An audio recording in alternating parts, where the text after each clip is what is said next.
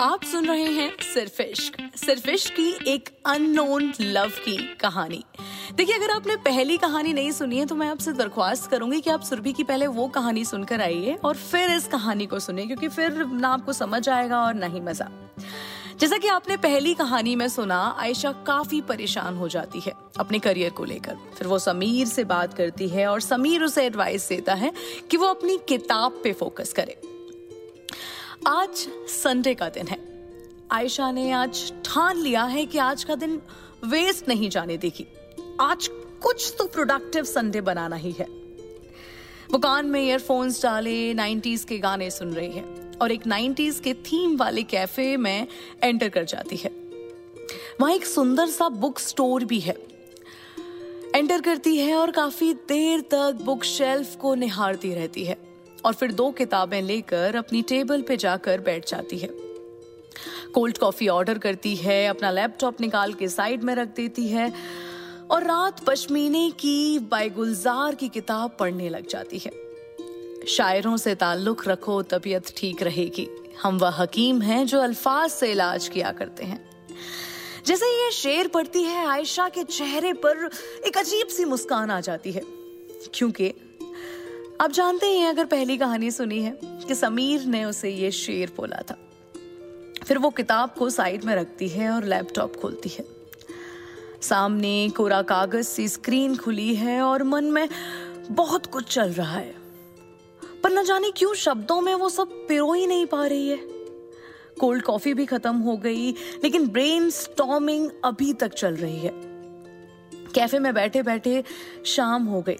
उसने कुछ लाइंस लिखी और फिर वो घर चली जाती है। आयशा थोड़ी सी सेटिस्फाइड है कि चलो, शुरुआत तो हो गई, लेकिन मन में हज़ारों ख्यालों के जंजाल हैं।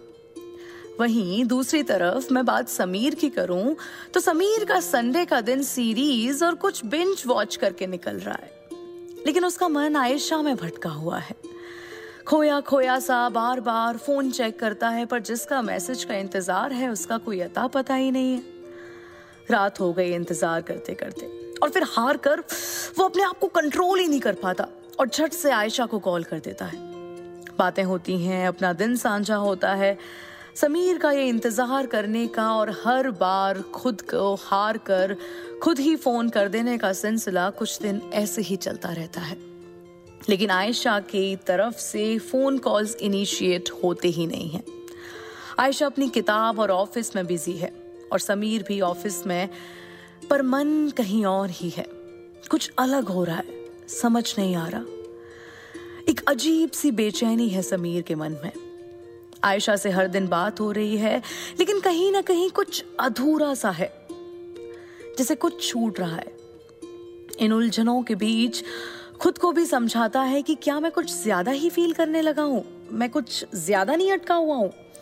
वो कहते हैं ना हनीमून पीरियड वो मीठी मीठी बातें होती हैं पेट में बटरफ्लाईज आती हैं फुल एक्साइटमेंट वाला पीरियड चलता है। और जब ये पीरियड खत्म हो जाता है, तब शुरुआत होती है आपकी मोहब्बत के असली और असल इम्तिहान की।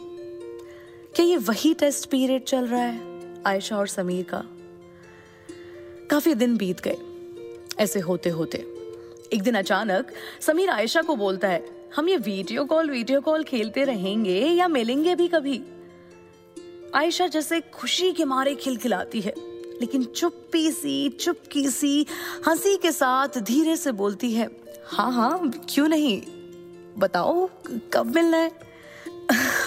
ठीक है देन इस संडे में आज फ्राइडे था वेल आज फ्राइडे था लेकिन आयशा संडे के लिए आज से ही एक्साइटेड थी। लेकिन आज एक्साइटमेंट अजब सी घबराहट में बदल रहा था और सीधा ऑफ़िस में अपनी बेस्ट फ्रेंड के पास जाती है। उसे सब बताती है और एक साथ इतने सारे सवाल पूछ डालती है कि क्या है ये? ये सब सही हो रहा है? क्या मुझे उससे मिलना चाहिए? मैं क्या पहन के जाऊँ? यार, सूट पहनूं? ओवर एथनिक तो नहीं लगूँगी, ज़बरदस्ती एथनिक बनने की कोशिश कर रही हूँ। नॉर्मल जाती हूँ।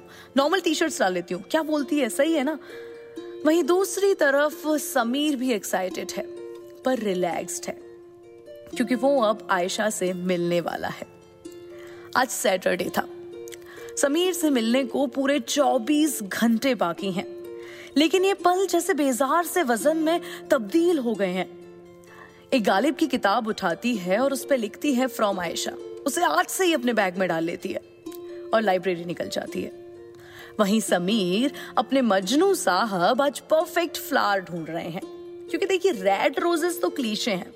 ऑर्चिड नहीं मे बी सनफ्लावर और मे बी ले इतने में समीर आयशा को कॉल करता है। फ़ोन लगाता हुआ अपना शोल्डर बैग उठाता है और निकल जाता है। समीर आयशा को एयरपोर्ट तक पहुँचते हुए करीबन दस बार फ़ोन कर चुका है। लेकिन आयशा फ़ोन उठा ही नहीं रही है। समीर बोर्ड कर चुका है। और दिल्ली पहुँचते ही जब फ़ोन चेक करता है तो आयशा का मैसेज है I am so sorry Sameer, मुझे मम्मा के पास निकलना पड़ रहा है। हम प्लीज़ नेक्स्ट वीक मिलें? क्या होगा इन दोनों की कहानी का अंजाम? क्या समीर कभी आयशा से मिल ही नहीं पाएगा?